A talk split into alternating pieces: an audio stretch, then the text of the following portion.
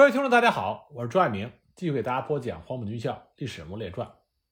啊，今天这一开始呢，我给大家讲一讲一位不为人知的陈诚土木系的大将，这位就是霍奎章。霍奎章是湖南人，出生于一九零一年，早年呢肄业于衡阳省立第三中学。说是肄业，并不是因为霍奎章他学习不努力，他的肄业是因为家庭原因。他家里的长辈与人结怨，官司打到县衙，霍家胜诉。但是呢，他们家的仇家发誓要灭了霍奎章。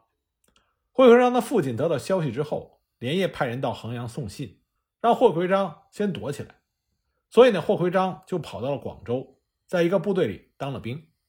后来呢，霍奎章的表兄叫李正华，他跟霍奎章说：“你是一个有文化的人，与其在这里当个大头兵。”不如到黄埔军校去试试，那里正在招人呢，所以两个人就一起去应考。黄埔一期招生的时候，需要有人保荐，当时保荐霍奎章的是湖南省出席国民党一大的代表谢晋和刘旷。那么霍奎章他就顺利的进入了黄埔军校的第一期，他在一期第三队学习。那么霍奎章这个人，他既读过中学，在那个时代读过中学就很了不起了。另外呢。他在老家的时候跟别人学过武术，所以呢身手不凡，可以算得上文武双全。所以当时呢，他就引起了陈诚的注意。那么陈诚就和霍奎章建立了相对亲密的朋友关系。那么在黄埔军校毕业之后，霍奎章也和他的许多同窗一样，参加了第一次、第二次东征和北伐。他的升迁既不是最快的，也并不慢。到了一九二八年的时候。他已经担任了十一师独立旅的旅长。我们都知道，十一师是陈诚起家的部队。由此可见，在二八年的时候，霍奎章已经归属到陈诚土木系的门下。一九三一年一月，他任十八军十四师补充旅的少将旅长。同年九月，任第十四师的副师长。一九三三年九月，任第十四师师长。那么，在十四师师长的任上，霍奎章。就率领着十四师参加了对中央苏区第五次的围剿。那么就借着讲霍回章，给大家讲一讲在第五次围剿和反围剿作战中，红军和陈诚的十八军展开的一系列的血战。我们一般说到红军第五次反围剿失利，都会提到广昌保卫战。广昌保卫战是一场血战，红军当时的主要对手就是陈诚的十八军。但是要讲广昌保卫战，就要讲之前的一系列战斗。红军红一军团、红三军团、红五军团和红九军团陆续的和陈诚的部队交手，在当时中央军委的错误指挥下，损失很大。那么这里呢，我就给大家讲一讲当时具体的情况。很多朋友都知道，第五次围剿，蒋介石采取的是步步为营、稳扎稳打，用堡垒战的战略战术。来困死红军，那么蒋介石这个想法是从何而来呢？那么很多的历史书里只是一笔带过，说是听从了德国军事顾问塞克特将军的建议，但实际上塞克特将军也是研究了国军前几次围剿失败的教训，才建议蒋介石使用堡垒战术的。而且蒋介石接受了塞克特将军的建议，他也不是盲目的言听计从，也是因为蒋介石和国军。黄埔出身的嫡系将领，对于第四次围剿中所遭受的失利进行反思和总结之后得出的结论。那么，在对中央苏区的第四次围剿中，以陈诚的嫡系组成的第一纵队、第十一、第五十二和第五十九三个师几乎被全歼。可是呢，在宜黄县江湖战斗中，国军五十二师的参谋长刘继明，面对红军潮水般的攻击，在整个部队。陷入各自为战的状况下，指挥该师的辎重营依托村庄构筑工事，奇迹般的得以逃脱。这个柳继明本来是黄埔军校工兵科的教官，非常善于修筑工事，所以呢，他就提出了实施碉堡战略的建议。而参与围剿作战的十八军副军长罗卓英，他也意识到了工事的重要性，提出了多流汗少流血的口号。那么陈诚。总结了各将领的建议，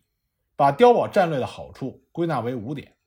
一、主动在我，攻守可以自由；二、后方可以确保民众可以安然来归；三、共军难以向共区之外获得物资；四、我可省却防御兵力；五、共军的机动力无法得逞。在这个基础上，陈诚进而提出了“雕城民安”的口号。一九三三年三月二十一日，红一方面军在宜黄草台岗歼敌十一师的大部和第九师的一部，红军主力七万多人顾不上打扫战场，迅速的向北进发，以林彪为总指挥，展开了攻取乐安县城的战斗。当时乐安的守军是国军第四十三师孔令巡旅的五千多人，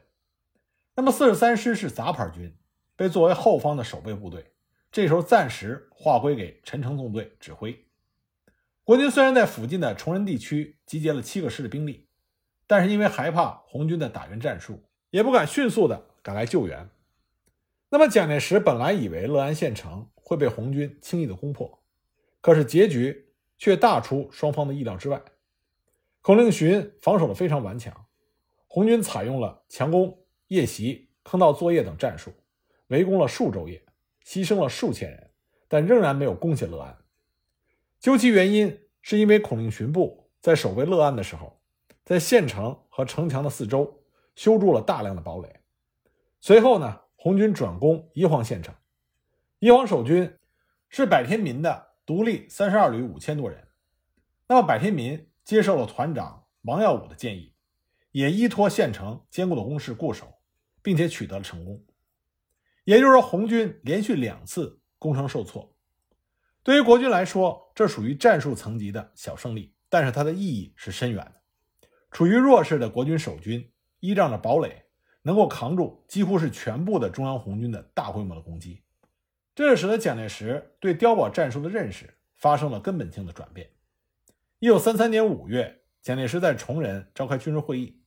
会上罗卓英再次提出多做攻势。平时多流汗，战时少流血的观点，对此呢，蒋介石嘉许说：“这是战胜红军的要诀，要到会者身体力行。”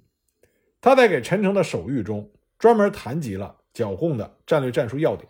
就是多驻据点、勤修碉卡、纵深配置，以求稳固，吸引共军来攻。当碉堡线稳固的时候，红军疲于攻击之后，再轻装急进，便装远探。秘密敏捷地向前推进。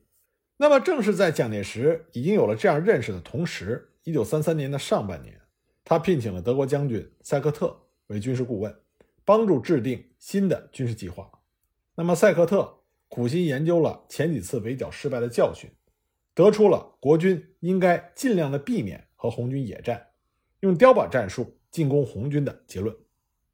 塞克特当时认为，中央苏区方圆不过五百里。只要坚持修碉堡筑路，逐步的推进，即使一天只向前推进一两里，不到一年也就可以解决问题。所以呢，他建议蒋介石改变战法，把长驱直入改为步步为营，稳扎稳打。一九三三年六月八日到十二日，蒋介石在南昌行营召开了剿匪会议，专门讨论了第五次围剿的战略战术。时任南昌行营参谋的柳维元。继续提出实施碉堡战术，最终被蒋介石所采纳。会议结束之后，分发给国军各将领的剿匪手册，其中就含有碉堡战术内容。会后呢，南昌行营还专门设立了碉堡科，正是由柳维元负责实施对碉堡战术的指导，并且派了军事参院的参议马吉担任指导督察事务，派大批的军事人员分赴各地指导督察。并且编写和颁布了剿匪部队协助民众构筑碉寨图书，拟定了构筑碉堡的具体方法。一九三三年七月，蒋介石在庐山举办了军官训练团，进一步拟定了堡垒战的战略战术。他提出的原则是：以守为攻，趁机进剿，主用合围之术，兼采机动之师，远探密垒，博守后援，层层巩固，节节进逼。对峙则守，得隙则攻。在战术上，先求稳当，再求变化，要求多驻据点，勤修碉堡，纵深配置，以求稳固。务必要做到星罗棋布，进得一步就要守一步。要形成铁板式的平面，逐渐推进，缩小匪区。具体来说，担任进攻的部队每天只前进四五十里，下午三点之前要宿营好，立刻就建成简易的野战工事，起码要做好一道路战。阵地的工事在天黑之前要完成。次日，根据作战的需要，构筑碉堡工事，并且修筑军用公路。第一线的部队前进了，就留给守备的部队防守，使第一线的部队有了可靠的后方，以便一步一步地蚕食苏区。随着碉堡战略的推行，国军以抚州为核心，在中央苏区的北部边缘，东起黎川南城交界处的萧石，西至吉安的吉水，绵延八百里，在通往中央苏区各主要公路上修筑封锁线。国军在第三路军总指挥部所在地南城成立了土木工程训练班，在南城的北门外构筑了很多永久性和临时性的工事。为训练班提供教学实力。抚州是当时国军驻碉堡最多的地区，当时碉堡遍地，碉堡群修筑成梅花状，形成严密的交叉火力网。就构筑材料来说，有木雕、竹雕、土雕、砖雕、石雕。从大小上来说，有母雕、子雕；从高低上来说，有楼雕、平雕、伏地雕、地堡。就形状上来说，有圆雕、方雕、多边形雕、平顶雕等等。根据史料的统计，仅宜黄、南城、乐安、黎川、金溪、崇仁、资溪、南丰八县碉堡就达到了两千零三十二座，占整个江西第五次反围剿时期国军修筑碉堡总量的百分之七十以上。一九三三年初，以博古为首的中共临时中央进入到中央苏区。那么，左倾冒险主义逐渐在红军中占据了主导地位。六月份，鉴于整个中央红军的主力在乐安、宜黄、崇仁地区与国军的对峙中毫无进展，在上海的共产国际驻中共军事总顾问李德的要求下，实行分兵。红一方面军在东西两个方向分别以红一、红三军团为主要的作战单位，实行分离作战。那么，这个决定就得到了博古等。左倾军事领导人的盲从。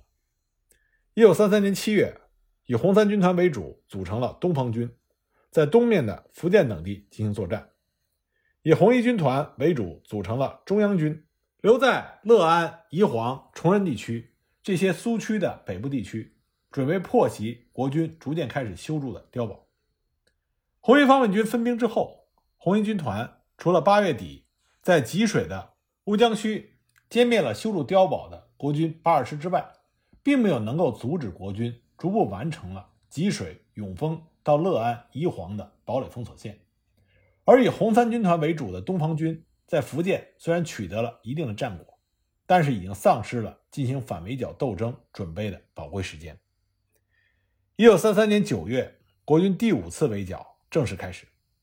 这次围剿，蒋介石直接用于进攻中央苏区的兵力。达到了五十万人，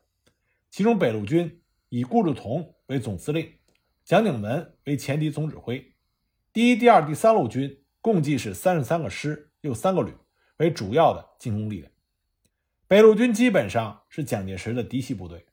其中陈诚任总指挥的第三路军十八个师，又一个补充旅是北路军的主力，而霍奎章的十四师就是这十八个师中的王牌。他们集结于南城、南丰、临川地区，在第一路军和第二路军的配合之下，作为攻击的主力，由北向南构筑碉堡封锁线，担任主攻任务。一九三三年九月二十八日，第三路军第八纵队的指挥周浑元率领所部三个师，趁着红军东方军在福建作战的机会，从南城的萧石出发，趁虚就攻克了黎川。不得不说，周浑元。是红军非常头疼的对手。黎川是中央苏区和赣东北苏区的最主要通道，是中央苏区闽赣省的省府。周浑元的这个得手让蒋介石大为兴奋。为了防止黎川再次陷落，他立刻指示中路军的三个纵队争分夺秒，在黎川城后面抢住碉堡。从十月份开始，吴奇伟率领六十七和十一师。于南丰和南城交界之处的七里坳、里塔、东平一线，修筑碉堡，以黎塔为中心构筑团级碉堡，限十五天完成。郭思衍率领九十七、九十九师，在宜黄东部的永兴桥一线修筑碉堡，以麻坑为中心构筑团级碉堡，限十五天完成。薛岳率领第九和第七十九师，在萧石黎川一线修筑碉堡。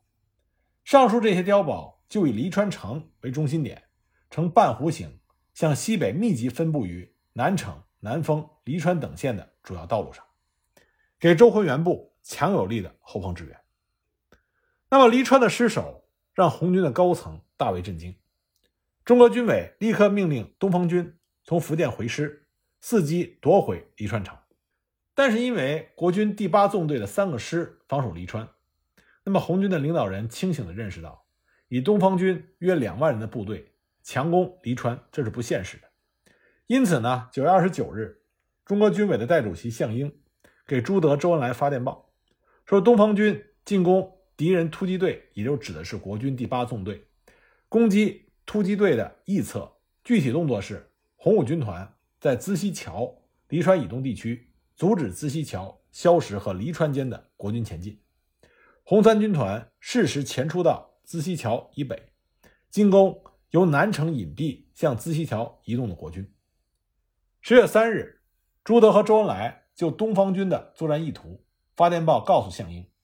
作战的关键在于东方军能否集结最大的兵力，以最快的速度赶到国军来源之前，到达萧石、黎川，在国军的攻势尚未巩固的时候，进击萧石、黎川的国军，并且将攻击的日期定在十月八日。一九三三年十月初，回师的东方军在彭德怀的指挥下，在黎川巡口歼灭了从黎川城出发的国军第五师一个旅。活捉了旅长葛中山，大惊失色的周浑元就把他的三个师缩在黎川固守。那么，彭德怀率领东方军继续北进，并于十月八日按时赶到了萧石，发起了进攻。萧石呢，地处南城东南和黎川交界，距离黎川大约是四十公里，是南城黎川公路的重镇，也是由江西入福建最主要的通道。红军如果占领了萧石，相当于就切断了周浑元国军第八纵队和后方的联系，黎川城就将成为被红军围困的一座孤城。那么，防守萧石的是第八纵队二十四师黄子贤部。黄子贤部是在九月二十九日接到进攻黎川的周浑元纵队三个师留下的防务进驻的。虽然进驻不到十天，但是周浑元的三个师早就在这里修筑了碉堡。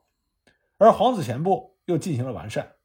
到了十月八日，就已经完成了村落和外围的第一线、第二线防御阵地，形成了坚固的支撑点。十月八日，彭德怀率领的东方军向萧石发起了进攻，但是由于国军在南城修建了两个军用机场，白天就会有国军的飞机密集轰炸，因此红军呢就把进攻的重点放在了晚上。在接连进攻了五天之后，国军的援军已经出动。在这种形势下，红军被迫撤离了萧石，转攻资溪桥。资溪桥位于萧石东南，黎川以北，处于黎川萧石公路的中段。红军想要攻占资溪桥，从而隔断黎川城和萧石之间的联系。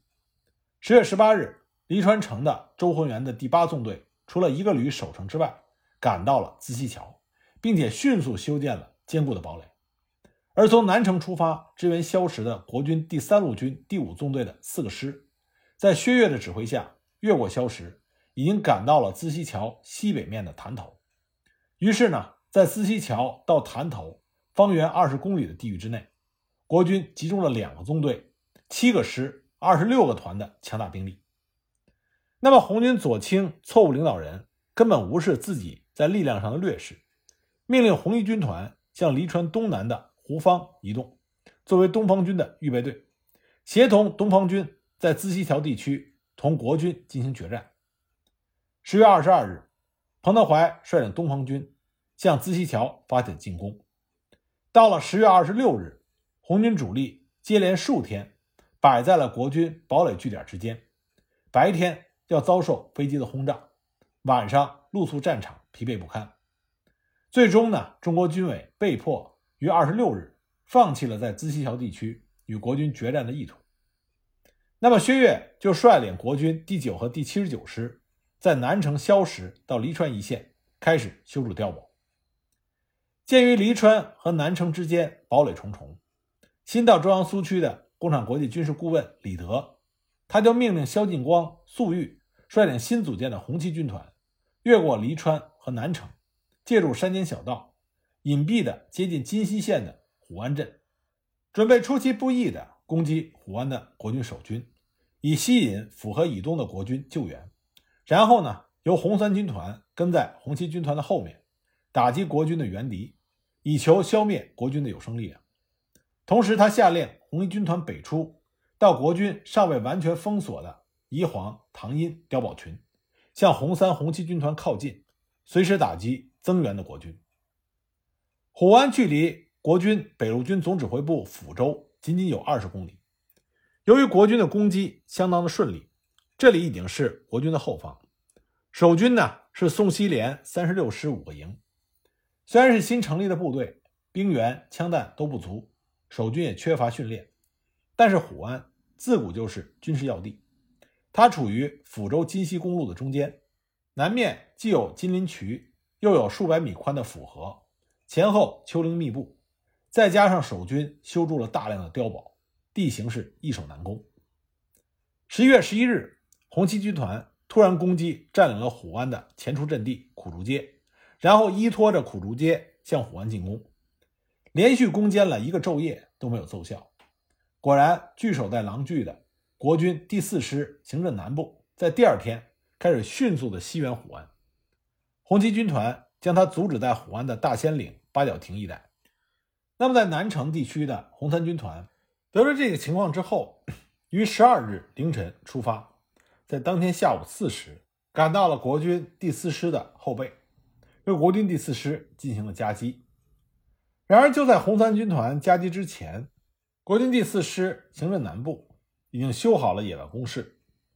那么红军的两个军团攻击了行政南部两天都没有取得进展。此时呢，在南城的国民党第三路军总部派出了十二架飞机，还包括两辆最新的德式装甲车，以强大的火力对红军进行了攻击。经过三天的激战。红军损失了一千一百多人，战场最高指挥官之一的彭雪枫身负重伤，于十月十五日被迫撤回虎安。而此时奉命配合红七军团和红三军团的红一军团以及红九军团十四师，已经在十月十六日前出到了宜黄神冈一带的碉堡群，突击到了宜黄北部的南园余家山一线。在听到红七军团和红三军团战败的消息之后，迅速的回撤。十七日，国军以五个师的兵力，在吴奇伟的指挥下，在神冈、大雄关、云盖山一线追上了红一军团和红九军团十四师。幸亏红十四师和红二师的拼命阻击，全军才得以脱离险境。萧石、资溪桥、虎湾这一系列的战斗，是红军面对。国军碉堡战略的第一次，也是唯一的一次大规模的主动进攻战斗。虽然红军作战十分的英勇，但是由于和国军优势军队打正规战、阵地战、堡垒战，在抚州境内连战了一个多月，损失惨重。那么，在彭德怀、林彪等野战指挥员的坚决要求之下，中国军委决定将红军撤离国军的堡垒地区。十一月二十二日。彭德怀、滕代远为首的东方军被迫移师苏区内部的黎川、团村地区待机，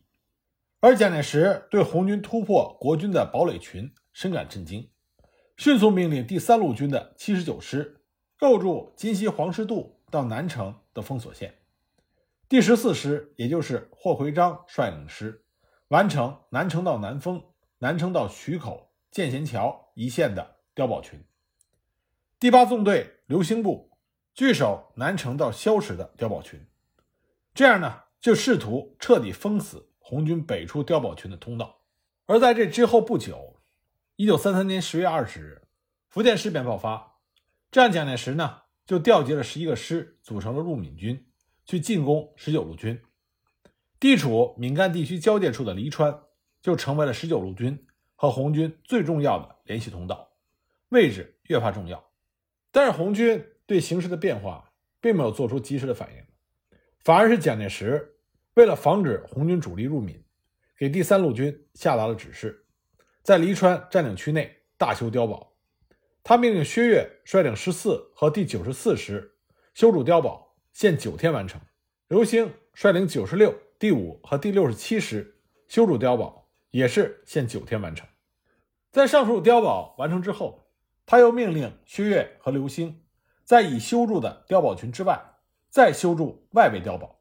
限十五天完成。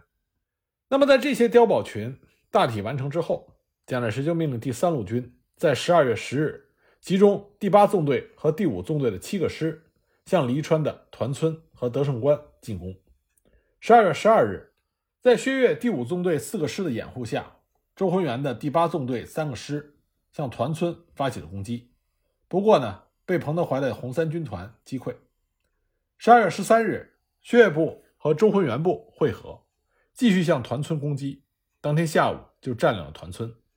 十五日。两部继续向德胜关进攻，红军坚守两天之后不支，退出了德胜关，继而退出了黎川地区，这就使得中央苏区闽赣省被迫西移福建，而中央苏区和方志敏领导的闽浙赣苏区交通彻底被切断。